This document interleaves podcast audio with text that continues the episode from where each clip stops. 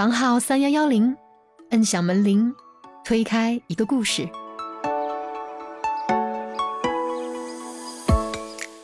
嗨，小伙伴们，大家好！今天是我们第一次播客听友会，从选调声开始聊聊基层小公务员的日常的录制部分的放送。非常开心，我们在线下第一次深度面基到了我们的听友。这次听友会呢，我们办在成都的百川书房，是一个非常私密的空间，所以大家可以不用担心被打扰的畅所欲言。在这场活动上呢，我们认识了一位学习雕塑专业，并且居然找到了有编制的做雕塑设计的工作的小伙伴。也有两位因为一次在联合国的工作项目，在微信上认识了多年的小伙伴，两人是当年那个项目四川地区的唯二代表，却因为一起报名了这次听友会，第一次在线下见到了对方。这次活动中，每个人都要讲述一个你的工作中大家不知道的事儿，每个人也有拿着自己的一张和体制有关的照片，讲述那些自己遇到的奇特经历、困境或者感动的故事。听友会中间呢，我们设计的环节包括工作壁垒的破除、基层工作的分享，以及关于体制内才能听懂的行话，体制内什么工作才能准点下班，以及为什么看个演唱会大家都不敢发朋友圈了的讨论。然后呢，可能因为我们当天见到的都是同在体制内还会一起听播客的小伙伴，所以大家的分享欲好像都被打开了，我们的听友会就成功的超时了一个多小时。所以呢，就只能把其中一个讨论部分布置成了家庭作业，并且呢，为了保护大家的隐私，工作中大家不知道的事儿和前面比较多的详细介绍的部分呢，就都没有录制了。所以这期节目呢，就只能呈现给大家我们的讨论环节和最后的讲故事的环节。虽然能剪辑到节目里的内容不如现场，但是呢，也如约给大家制作成了一期节目。另外就是呢，凡凡姐因为最近在江浙沪工作嘛，所以我们的上海听友会即将在十一月二十九号本周三，呃，也就是咱们这期节目更新的后天晚上啊，就是第三天晚上下班以后，在上海的华山路七百一十号富裕 Brunch and Dinner 举行。这期听友会的主题呢是关于工作、副业、生活、辞职的一点探讨。嘉宾为第四十期，就是我们为人处事那一期的嘉宾，也是播客《中国好生意》的主播树阳，以及第二十三期从上海体制内辞职去了泸沽湖的摄影师以及设计师朱文清老师。因为我们的活动一般会在听友群进行预报名嘛，然后呢，预报名之后，现在还有少许的名额。如果听节目的小伙伴感兴趣的话呢，也欢迎直接扫描 show notes 中的海报二维码填写报名表。呃，因为名额有限，所以如果大家扫描后发现报名通道已经关闭了呢，就是名额已经满了，可以期待下次的其他活动哦。好了，接下来呢就是我们第一场成都听友会的讨论环节部分啦。讨论环节呢，我们一共准备了三个问题。第一个问题是，如果说我们有很多进入了体制内才知道的行话，比如宇宙局、铁军，或者参工、工勤，又或者作风建设、交心谈心，那么请你回答一下，你进入体制内以后才知道的行话是什么？Hello，大家好，我是芒果。首先，我来回答一下第一个问题。第一个就是民主生活会，因为我当时刚上班的时候是九月份，然后那个时候我正在组织科。有幸参与了这一场党内重要的政治生活，但是当然我参与的东西其实也比较少，因为这个会确实也比较重要。因为我们组织口是负责全区的领导参加的这个民主生活会，但这个确实也是我第一次才知道，就是党内有这么多的关于党员作风的这些要求以及这种重大的会议。然后第二个当然就是组织生活会。嗯，不过这个我没有参与哈。然后还有最近的，就是在区县搞得如火如荼的主题教育。因为我现在目前是在一个部门的办公室，虽然我没有参与到这个事情当中，但是我有帮我的分管领导写过，就是在主题教育里面，不是要参加很多的党课呀，然后你还要集中学习的一些研讨的学习心得，对我帮他们写了很多这些。就是这三个关于党内政治生活的这两个会和一个主题教育，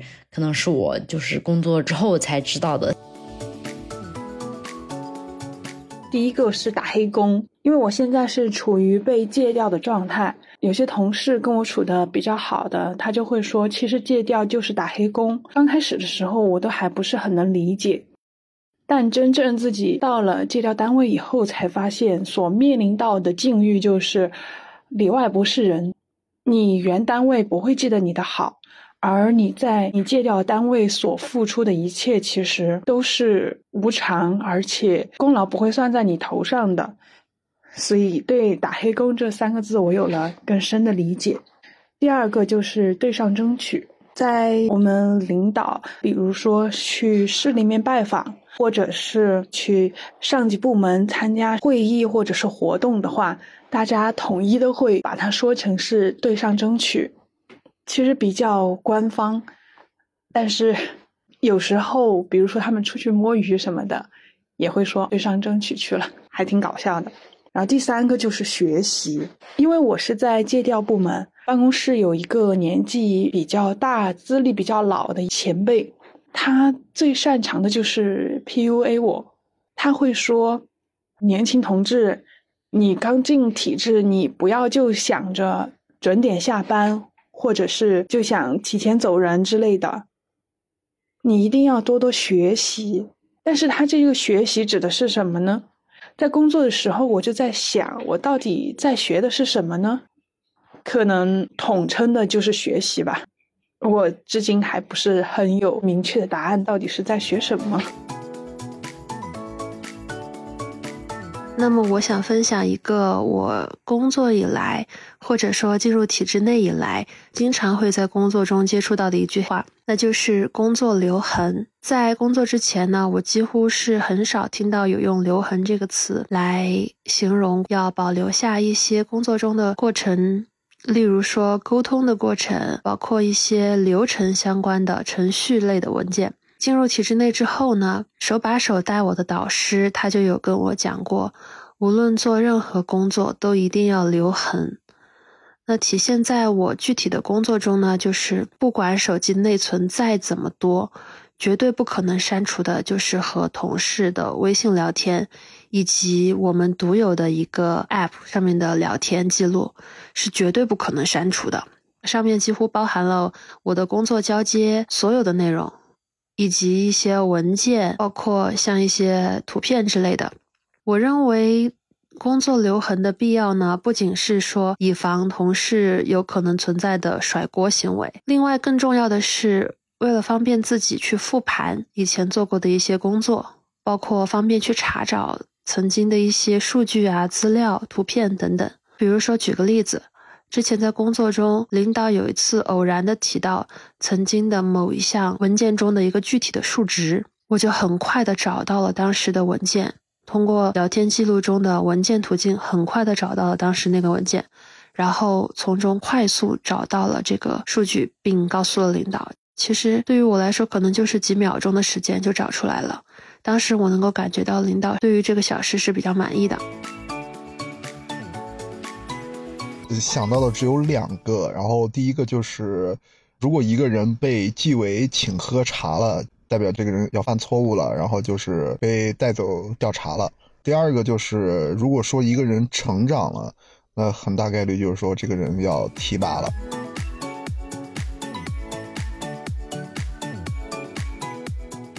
听到这里的小伙伴，如果也有兴趣的话，可以暂停一下，在评论区写下你知道的体制内行话是什么，说不定呢，我们还会总结起来，专门讲一期体制内行话的节目。嗯，接下来呢是我们的第二个问题，我是做什么什么什么工作的？我能或者不能准点下班？当然呢，这道题的答案我觉得是有点残酷的，大家可以先听一下。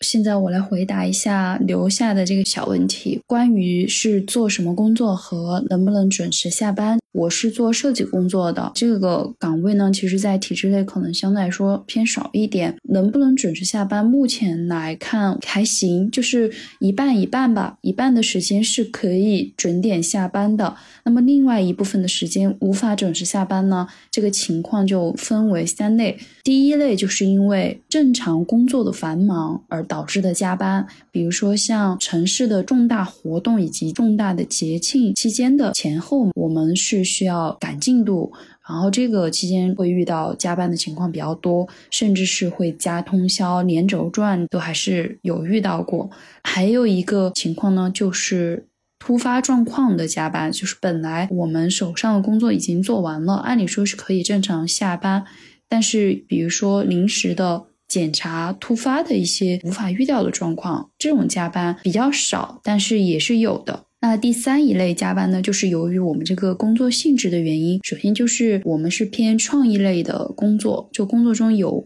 百分之六十的工作是需要去产生创意。那做这个工作呢，可能就没办法像我们正常的上班几个小时、几个小时就把工作能够做完，它是需要你一个思考的时间，以及你去寻找灵感的。那其实这个可能就会衍生到下班的时间去做，就没办法说我一定会在工作时间段内去把它做完。那还有一个小小的原因就是，由于我个人是有一点点拖延症的。可能像上午的时间，我的工作效率就相对来说没有那么高。这个我现在也是尽量的在改，希望以后少一点拖延吧，少一点给自己制造的加班时间。我目前是从事央企的工作，那么由于是第一年的校招生，是处于轮岗的阶段。目前从事过三个岗位，关于我能不能够准点的下班呢？大概率是不能准点下班的。原因有两点，第一点是有的时候确实会有一些工作没有完成，嗯，在一些时间节点，比如说项目快要结束，或者是一些业务比较繁忙的时间段，那么大家几乎都是没有准时下班的，因为每一个人的事情在工作时间内是做不完的。并不是说效率有多么低，只是因为在央企的工作涉及到大量的要走流程的内容，并且要和人打交道、有沟通，这些都是需要时间成本的。这是第一点原因，因为工作量比较大，并且时间成本比较高。第二点的原因呢，我觉得跟整个公司的环境有关。我所在的这个企业呢，总体来说是会有加班文化的。虽然领导表面上不会说要求你一定要强制留到几点，但是因为大家都希望能够有一个比较好的表现，能够在领导心中留下好的印象，那么他们就会选择留到更晚，并且因为领导本人呢也是属于比较晚走，他会留到很晚，所以大家都希望能够在领导面前有一个好的印象。总体来说是会有一点内卷，甚至说是无效内卷吧。就存在一个情况，平时工作完成了，但是也不敢早走，尤其是对于体制内的新人来说，这个时候早走好像枪打出头鸟一样。尤其是新人吧，不敢冒这个风险，还是稳妥一点，晚点走。我是做农业工作的，我不能准时下班，但农业工作具有很强的季节性，在作物的生长关键阶段会比较的繁忙。我是做信息工作的，我不能准点下班，因为我每天的工作就是编写委办领导每日动向，有点像一个新闻联播的纸质版。因为每天他们开会，有时候是下午或者甚至是晚上，所以我是没办法准点下班的。我要每天都要保证按时形成一份每日要勤这样一个工作。他们开会开得晚，那我自然也就走得晚。我的工作不仅是要把这些信息汇总，还要把信息编好后交给办公室负责人来进行再次的审核、校对、排版。反正我从加入这个办公室以后，负责信息工作以来，我就没有准点下班过。嗯，听到这里，大家可能也知道我为什么说答案有点残酷了。所以呢，我也想知道，小伙伴们都不能按时下班，是一个这次听友会的特例，还是一个越来越普遍的情况？所以呢，也很想听听各位听友的答案。大家听到这里也可以暂停一下。然后用这个格式在评论区进行留言，这格式就是我是做什么什么什么工作的，我能还是不能准点下班？当然了，如果有时间的小伙伴还可以说说自己加班都是在干什么，以及其他你想说的话。OK，那接下来就第三个问题，第三个问题其实来自我们的听友群，因为有一位小伙伴曾经提出过。为什么我们要把自己包装成快被工作和家庭累垮的样子？或者为什么去看个演唱会或者旅个游都不敢发朋友圈了？看到这句话的时候，你会想到什么？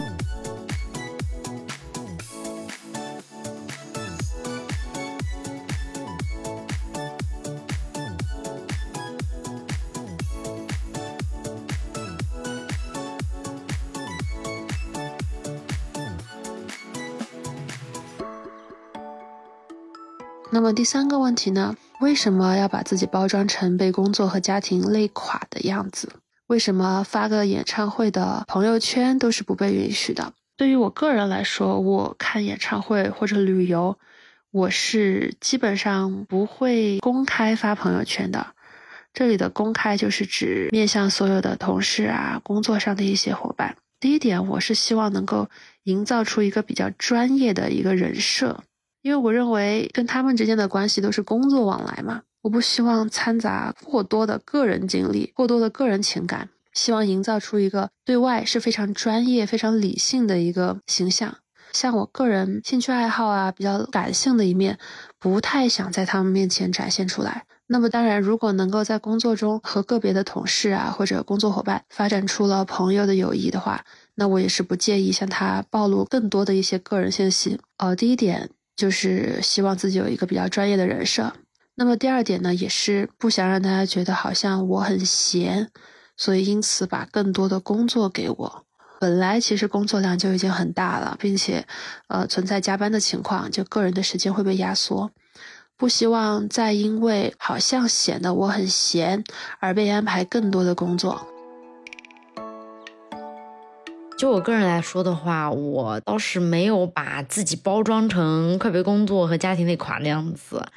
只是呢，我在上班了之后，我把我的同事和我生活当中的朋友，就是通过不同的标签区分开了。我上班之后去旅游啊、看演唱会这种快乐的这些东西，我只会跟我生活当中的人分享，而不想给工作上的人分享。就是觉得还是想把工作跟生活分开吧。就是有的一些自己的隐私，包括兴趣爱好，其实都不太愿意和工作当中的人分享，也可能。不想跟他们产生那么多的缠绕的关系吧，就想让工作这个东西单纯一点。但是为什么要把自己包装成快累垮的样子？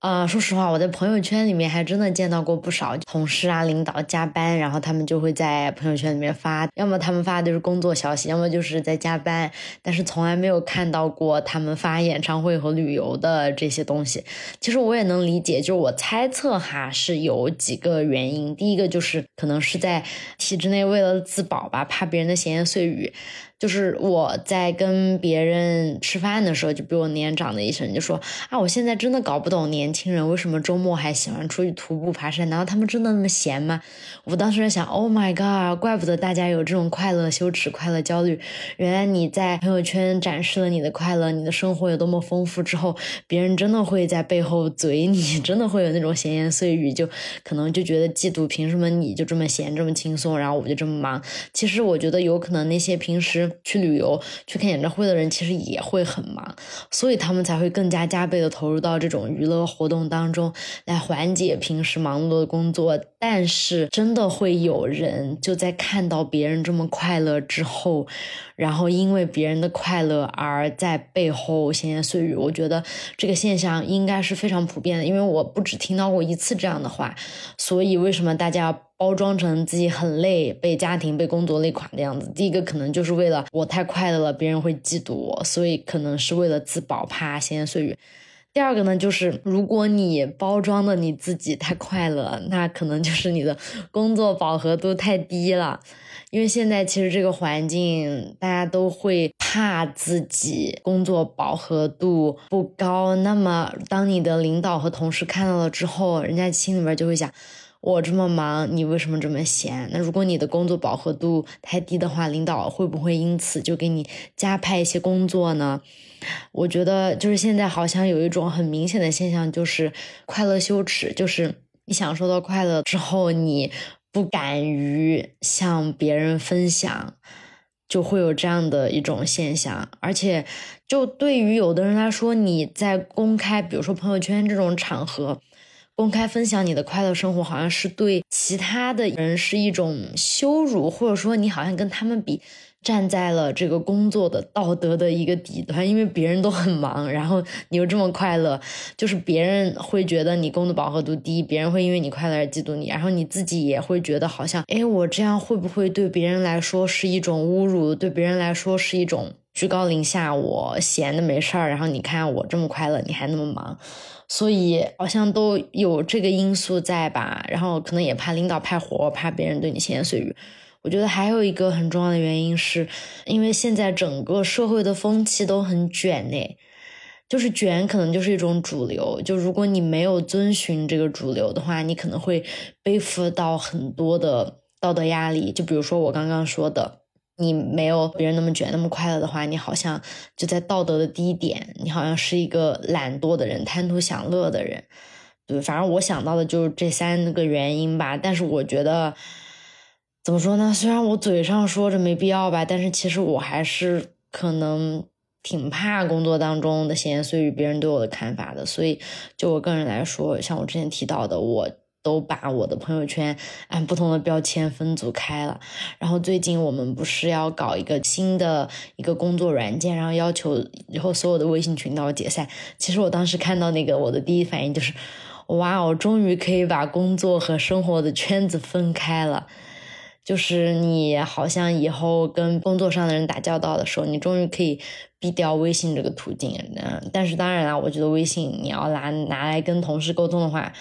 在未来很长的一段时间内，也是一个无法避免的现象。但总而言之，我是觉得我很佩服那些在朋友圈里面大胆的分享自己快乐的同事。就是其实我发现哈，就是如果有人真的这么分享的话，会点赞的人很多很多，而且很多都是同事，然后大家也会下面闲聊几句。可能会有的人闲言碎语，但是如果你真的是为了分享快乐的话，其实大家也很乐意看到这种快乐的东西了。反正我个人是很愿意看到别人出去开开心心的，就是虽然我自己没有去参加，但是看到别人发自真心的快乐，你知道这种快乐也是可以通过外 WiFi，可以通过手机的电子屏幕传播的。所以这就是我看到这句话的想法啦。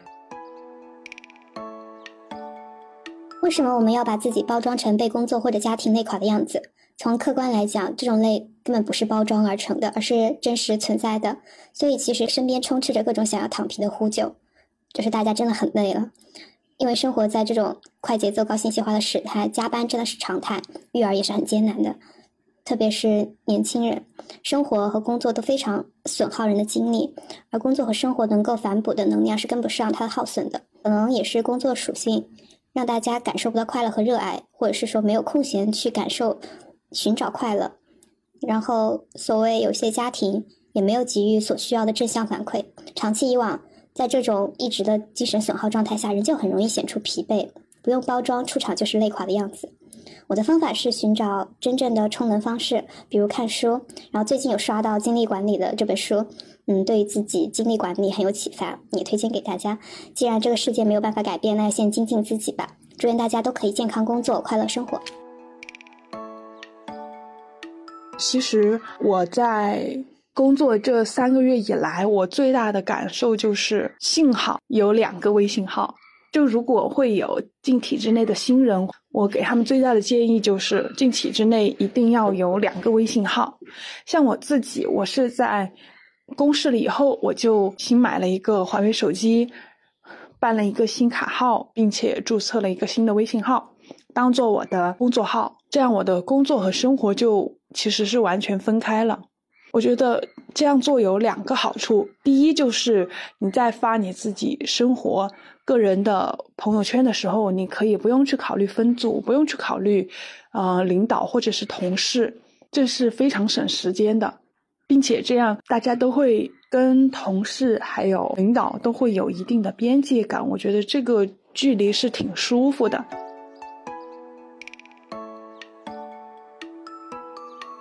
接下来呢，就是活动中我们现场的小伙伴，每人都带来了一张自己跟体质相关的照片，然后每个人都可以讲述自己照片和背后的故事。让我们一起来听一听每一位来自基层小伙伴的日常吧。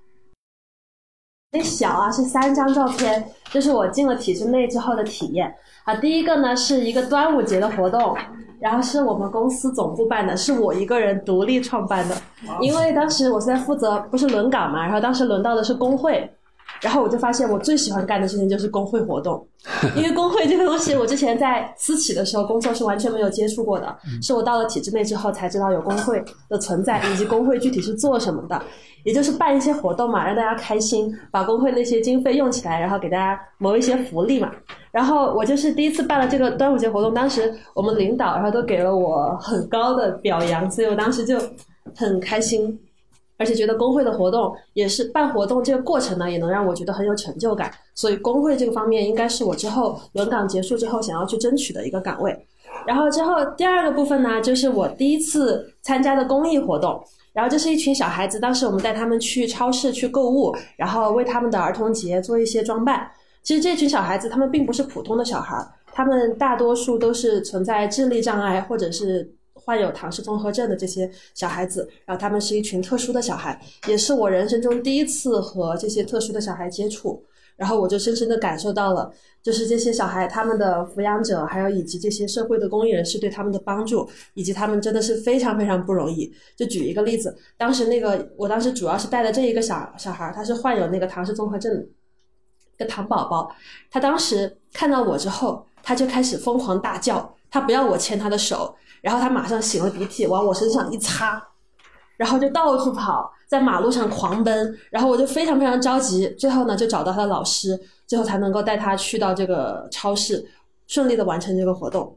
然后以及最后一个图片呢，是大运会期间，我是大运会的小青椒志愿者之一。然后我们当时负责的呢是城市志愿小站。当时在成都有像这样的一百多个城市志愿小站，然后大家就是负责为一些街上的市民啊，还有一些游客朋友提供一些服务，包括像赛事咨询，还有包括像一些紧急救援啊之类的活动。当时我们也是通过了一个多月的培训，然后成功上岗。然后这一个小站呢，就是属于我们公司的。然后我们当时就拍下了这张合照，但是其实这张合照最后并没有能发到我们的公司官网上。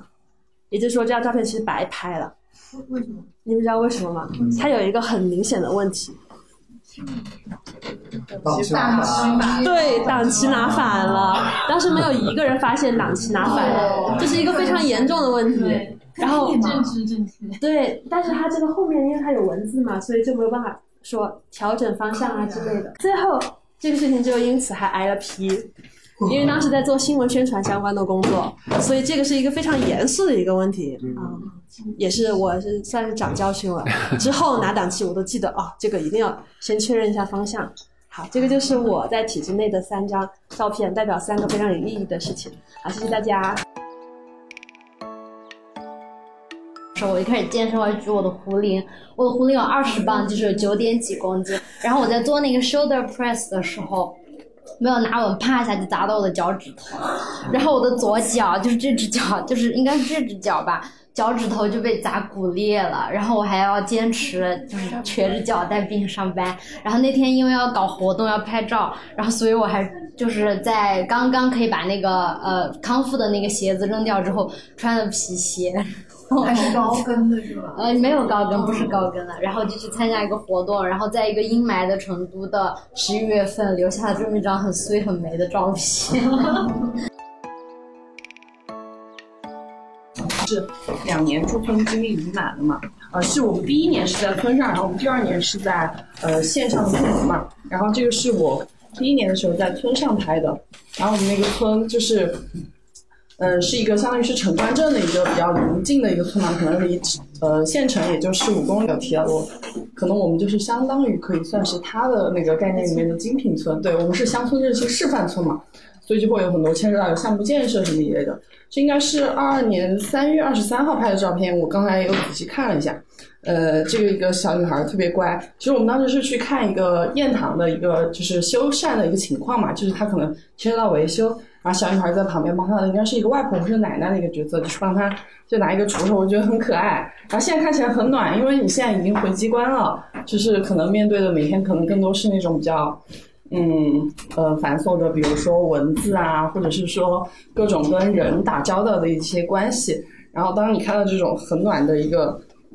呃照片的时候，你就去开始回味那一年的驻村的一个经历，就会觉得真的收获特别的多。然后你就会觉得。哇，原来自己真的能够为嗯老百姓做实实在在的事情。后来我也联系我们单位是食堂嘛，有就是采购我们那边的就是水果，就他比如说八月份之后，然后当时我就在我的备忘录八月十号写了一句，我就说帮村里办实事的成就感不亚于就是写一条信息时想出一个新颖的小标题，所以我就觉得嗯也反正就是。跟大家共勉吧，就是觉得可能确实体制内有它的，就我们刚才陈雪也在说，可能墙外的人看起来，可能墙内的人也想出去，嗯，可能就是我们也要好好珍惜现在有这样的一个环境，可以让我们去干事创业，或者是实现那么一点点小小的一个理想，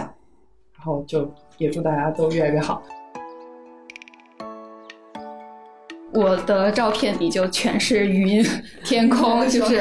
非常爱人的一种嗯状态。嗯，然后这张照片的意义是我当时被借调到区级委办去学习，然后那一天写了一个材料，然后最后被市上采纳。出来下班之后的一个状态，因为就是整个政府它是一个很大的平台，从那个平台下来，就是对面当时就有这些一团一团的云，好像在涌动，就是直接就抓拍到这一团，然后刚好这个天空也是不知道是什么效应产生，就是浅紫色，然后紫色也是我很喜欢的颜色，所以当时有一种豁然开朗的感觉，就好像。就过去的你是一团云，然后未来的你也是一团云。过去的你是一团正在消散的云，然后现在的你是一团正在形成的云。就每一朵云都是你，就是过去的就让它过去，然后抓住现在当下。只要你把目光聚焦到附近，去找附近的美好，你都会找到自己的意义，然后也会积极乐观的生活。也算是这句话跟强烈的嗯，就是各种小伙伴共勉吧。就做一个不断寻求更好的。然后有人情味的一个嗯体制内的人，然后这是我想给大家分享。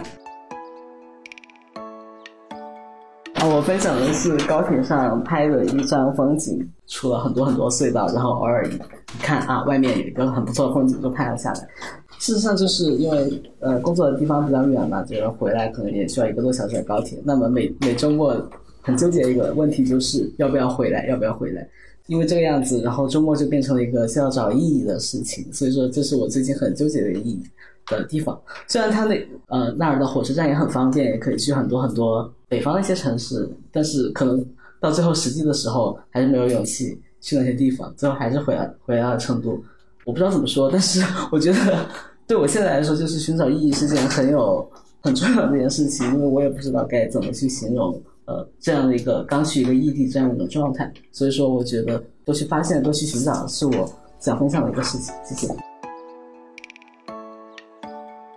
这是我那个刚驻村不久，然后就是走访的时候碰见一个就是这个娘娘，我当时很震撼，我说哦，就我们的社会已经发展到这个阶段，居然还有人生活这么多苦。他他是要背的，就是。这个篮里面全是一些铁的线呐，啊铁铁丝啊，他要去卖。然后他这个路再往前面就是有一个往上的坡儿，我们当时就不敢想他要怎么爬上那个坡，因为那个坡还挺陡的。然后我就说，我和我这个同事，我们想帮他把这个篮子给弄上去。他这个东西你看到没？他用铁丝给自己的身子。紧紧的绑在一起，就我们想帮都没法帮。就是他想，就是把这个篮子解下来，就要花好大的。后来我经常也在镇上就看到他，我觉得这已经成为他生活中的一部分。如果你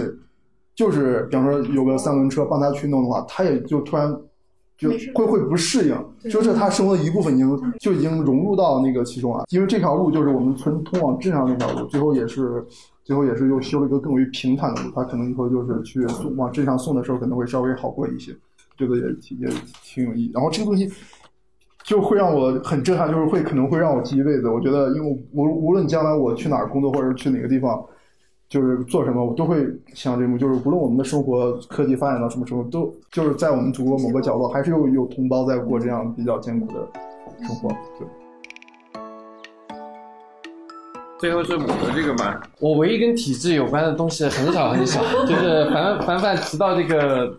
议题的时候，我就很纠结，然后但是想了一下，有嘛，就唯一一件东西我跟体制有关系的，就是我们这档播客，然后这个是可以给大家介绍一下是。我们马上要跟的那期节目，大概会聊一下，大概讲到我们这期播客的渊源，包括刚刚北海过来，他也问我们嘛，为什么做这播客？为什么我这么一个奇怪的人进入了这么奇怪的一个职？就是我，我是这里面很奇怪的一个存在。然后这个大家明天听了播客，以后有机会我跟凡凡可以跟详细跟大家聊。但是就是想说的，这个是我们今年一月份收到的，就是我们其实之前我们播客只是我们的一个单纯的爱好，跟我们的。主业相关的很边缘的东西，然后在后面，因为凡凡要辞职，就初始原因很简单，凡凡要辞职，他想聊一些跟他的工作就体制类跟公务员相关东西，所以我们做这个播客。然后这个东西算是大家就是包括你们在座的在内，就是给到我们的第一次就是很具体的回馈，就是呃，平台小宇宙给了我们一个一万订阅的这个一个奖杯，就是让我们突然开始就正儿八经的，就是在我们制作节目的过程中开始考虑，就是我们节目对大家说意味着什么，就我们要怎么帮到大家，就我呃我们呃做的哪些事情是有意义的，就大概是这个节点开始吧，可能是前后，我跟凡凡就会开始投入。更多的精力、时间，包括去呃想啊，去策划选题啊这些。什么时候开始把双周更变成一一周一更的呢？大概是吧，就是反正那左右，就之前这个节目是不是周更的，就是是是不是完全周更的。然后大概就从这个时间左右开始吧，就我们开始重视这个事情，不只是有了这个奖杯嘛，这奖杯算是第一次，就是很明显的正反馈。刚刚。北海很很惊奇的问凡凡说：“你是不是去干了两个月的用爱发电的工作？”我想了一下，我们这个播客到目前为止，呃，主要是靠用爱发电。虽然接过几次广告嘛，但是完全不能覆盖我们的支出。对，完全不能覆盖，那个是连锦上添花都算不上，就是一点小小的波纹而已。